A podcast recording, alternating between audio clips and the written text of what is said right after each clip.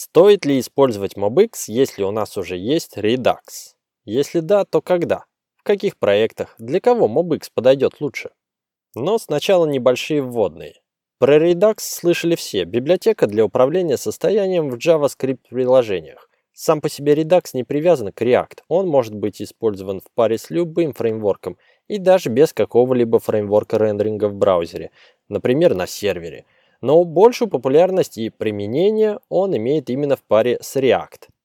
Про MobX, возможно, вы слышали только название, поэтому расскажу вкратце, что это тоже библиотека для управления состоянием. MobX также может использоваться с любым фреймворком, но раскручен он именно в React экосистеме. При этом MobX и Redux противоположны практически во всем, и тем интереснее их сравнивать.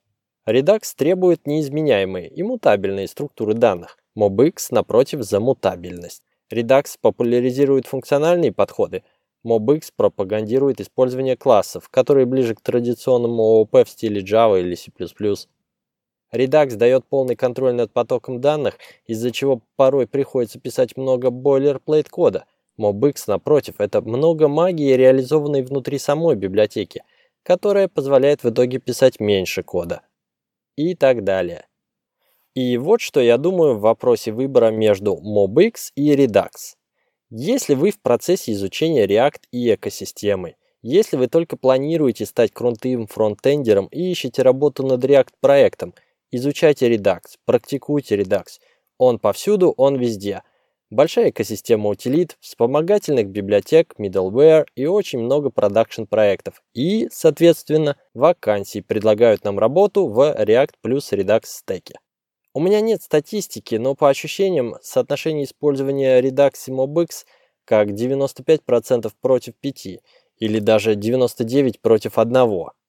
Но при этом мы должны понимать, что React сам по себе очень популярен, очень много проектов, огромная экосистема, поэтому даже 1-5% являются достаточно большим числом в абсолюте, и выбор в пользу MobX вряд ли можно назвать маргинальным. Если же вы уже прошли стадию Junior Redux Developer, если непосредственно вы принимаете решения по стеку технологий, если вы работаете в команде, готовой к экспериментам, обязательно попробуйте MobX. Обратите внимание, я делаю акцент не на технических деталях, а на бизнес-реалиях. Redux сегодня это как азбука для React-разработчика, а MobX – опциональное знание для интересующихся. Лично я, открыв для себя MobX, понял, что он делает разработку моих проектов гораздо продуктивнее и эффективнее.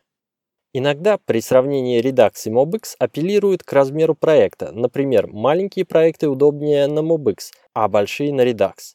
Впрочем, читал и полностью противоположное утверждение. Маленькие можно и на Redux, но при определенном размере выгоднее перейти на MobX. Я считаю, что это полный булшит. На практике мы имеем успешные проекты всех типов, и маленькие, и большие, и на Redux, и на MobX. Если говорить о больших проектах, то часто звучит такой аргумент. С MobX новым разработчикам сложнее разобраться в большой кодовой базе, а в Redux якобы напротив, ваш проект структурирован благодаря четкому разделению на actions, reducers и selectors. Не согласен. Если мы говорим о больших проектах, то разделение на actions, reducers и selectors, которое нам диктует Redux, никак не облегчает структуру и понимание большой кодовой базы. В интернете миллион статей на тему «Как структурировать Redux приложение» и рецепты у всех разные. Actions, reducers и selectors – это лишь три типа макарон, из которых можно наворотить еще тот спагетти-код, как и в MobX, собственно. Вопросы эффективного структурирования кода одинаково актуальны для обоих библиотек. Разница лишь в том, что поскольку MobX менее популярен, в интернете нет миллиона статей на тему, как структурировать MobX приложение. MobX часто критикуют за излишнюю магию, но согласитесь, дополнительные абстракции – это как раз то, что позволяет нам создавать сложные системы. Мы ведь не пишем веб-сайты в машинном коде.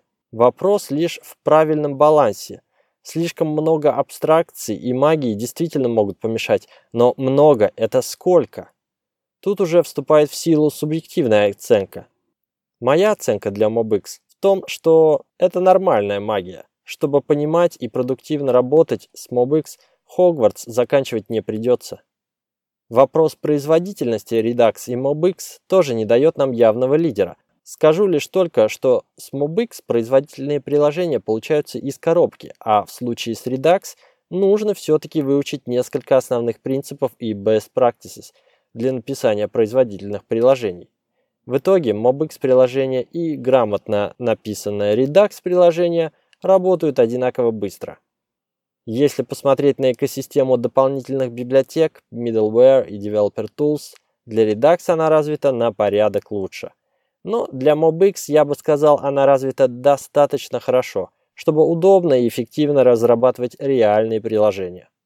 Единственный четкий аргумент, который приходит на ум и с которым я полностью согласен, если в вашем приложении много вычисляемых данных, derived data или computed data, как ни назови, то описать граф зависимости, используя MobX, будет гораздо проще, нагляднее и поддерживаемее, чем с помощью селекторов в Redux.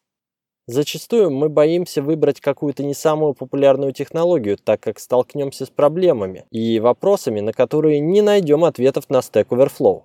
Боимся, что будем страдать от слабой документации, Боимся, что упремся в критические баги, которые не фиксятся месяцами или годами, потому что комьюнити маленькое и у основного разработчика другие приоритеты. Конце концов, разработчик может просто забить, и мы останемся на 1.1 с тонной кода, внезапно превратившегося в легаси. Все эти страхи в некоторой степени можно адресовать и к MobX. Вопрос лишь в величине приемлемого риска. Я варюсь в экосистеме MobX уже более года и считаю, что величина этого риска заметно уменьшилась. Я чувствую, что стою на твердой земле. Конце концов, MobX – это библиотека управления состоянием номер два по популярности, после Redux. Гораздо стрёмнее, на мой взгляд, использовать сегодня какой-нибудь Cerebral или технологии типа Cycle.js, Inferno или даже Elm или PureScript. Не бойтесь MobX, пробуйте. В этом выпуске я специально опустил глубокие технические детали, а сосредоточился на общих философских рассуждениях. Возможно, у вас осталось ощущение, что сказано много, но по сути ничего полезного, поэтому дам полезные ссылки. Первая ссылка – это достаточно старое четырехминутное видео, сравнивающее принципы работы Redux и MobX. В свое время, когда я посмотрел его в первый раз, я еще ничего не знал про MobX, и, честно говоря, оно меня тогда не убедило попробовать. Второе видео по продолжительности всего 25 минут с конференции React Conf 2017. Выбраны очень четкие пункты для сравнения, но нет глубины, собственно, поэтому длительность всего 25 минут. Третье видео – живой разговор на сцене между двумя классными CTO – Пау Ремон и Илья Зайц. Не пропустите вторую половину с вопросами из зала. Послушайте также подкаст Front Flip номер 18, в записи которого я принимал участие летом прошлого года и рассказывал про MobX. Правда, в части сравнения с Redux некоторые пункты я бы сейчас изложил иначе. Наконец, если следовать старой поговорке «покажи мне свой код, и я скажу, кто ты», посмотрите курс про MobX от автора библиотеки Мишеля Вестрате на сайте ahead.io. Там будет много наглядных примеров. Это были аудио-видеоматериалы, которые я действительно рекомендую. Если же хотите почитать что-то в тексте на тему Redux против MobX, таких статей миллион. Просто наберите в Google. Кстати, есть статьи и на русском, в том числе на Хабре. Пишите на React и MobX и процветайте.